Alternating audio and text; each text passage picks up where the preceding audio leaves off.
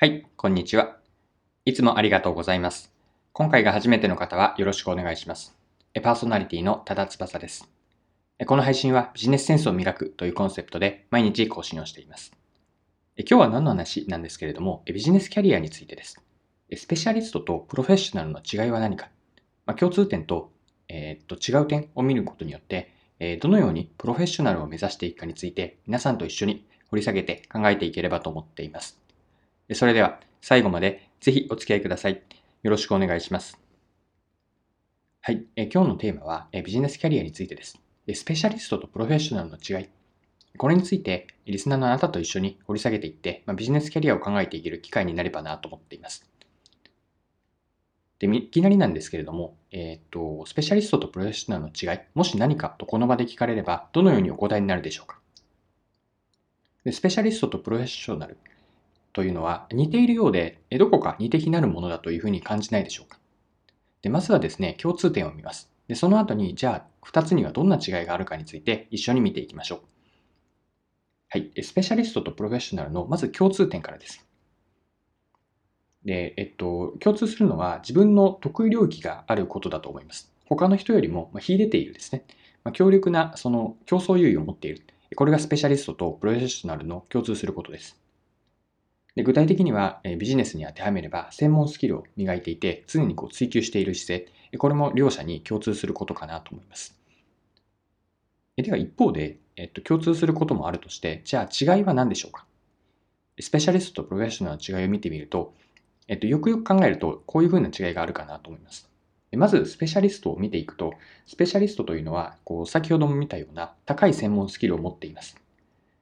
ただしなんですけれども必ずしもそのうん、ビジネスにおいては成果、結果まではこうコミットしない、導くことも、えー導くことがない場合もあるんです。であくまでその特定の領域とか専門分野に秀でているところまで結果は問わない。これがスペシャリスト。これは私のま解釈ではあるんですけれども、スペシャリストの特徴だというふうに捉えています。で一方のプロフェッショナルは何かなんですけれども、その、えっと、ビジネスでは価値を提供して、えっと、成果とか、まあ、勝利、勝つまでですかね、を、に貢献できる人です。高い当事者意識から結果を出すところまでしっかりとコミットする人。これがプロフェッショナルです。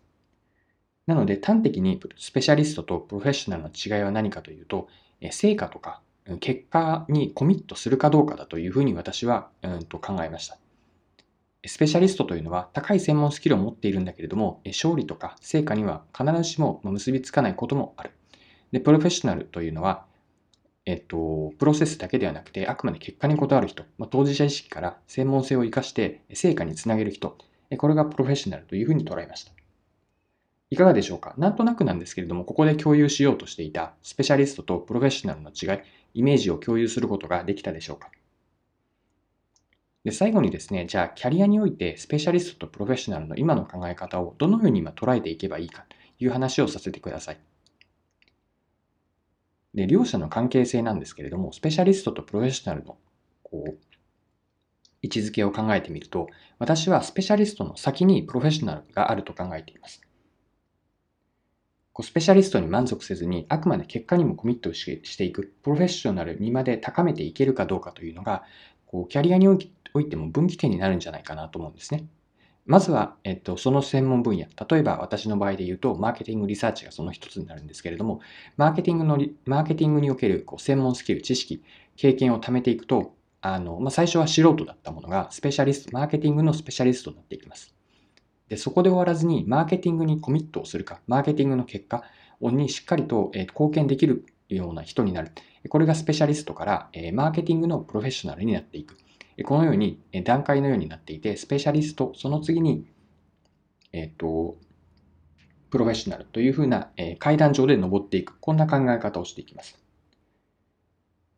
で、そうしたときに、じゃあ最後に自分がプロフェッショナルかどうかというのをどういうふうに捉えればいいか。まあ、プロフェッショナルになるための向き合いとしての問いかけですね。これを紹介させてください。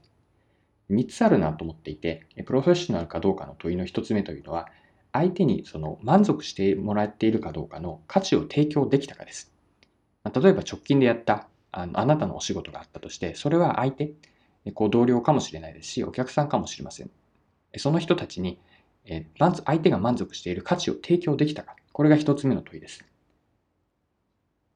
で二つ目はそれと似ているんですけれども、あなた自身が持っていらっしゃる専門スキルをしっかりとビジネスに、えっと、結びつけているかどうか。何かしらこう実績、成果にまでつなげているかどうかです。専門スキルを持っているだけではまだスペシャリストと変わらないので、そこからプロフェッショナルというのはしっかりと成果につなげているか。これが2つ目の問いかけです。で最後、3つ目の、えー、と問いかけなんですけれども、その何としても結果にコミットする姿勢を持っていたかです。まあ、高い当事者意識、よくあの圧倒的な当事者意識という表現を私は好んでするんですけれども、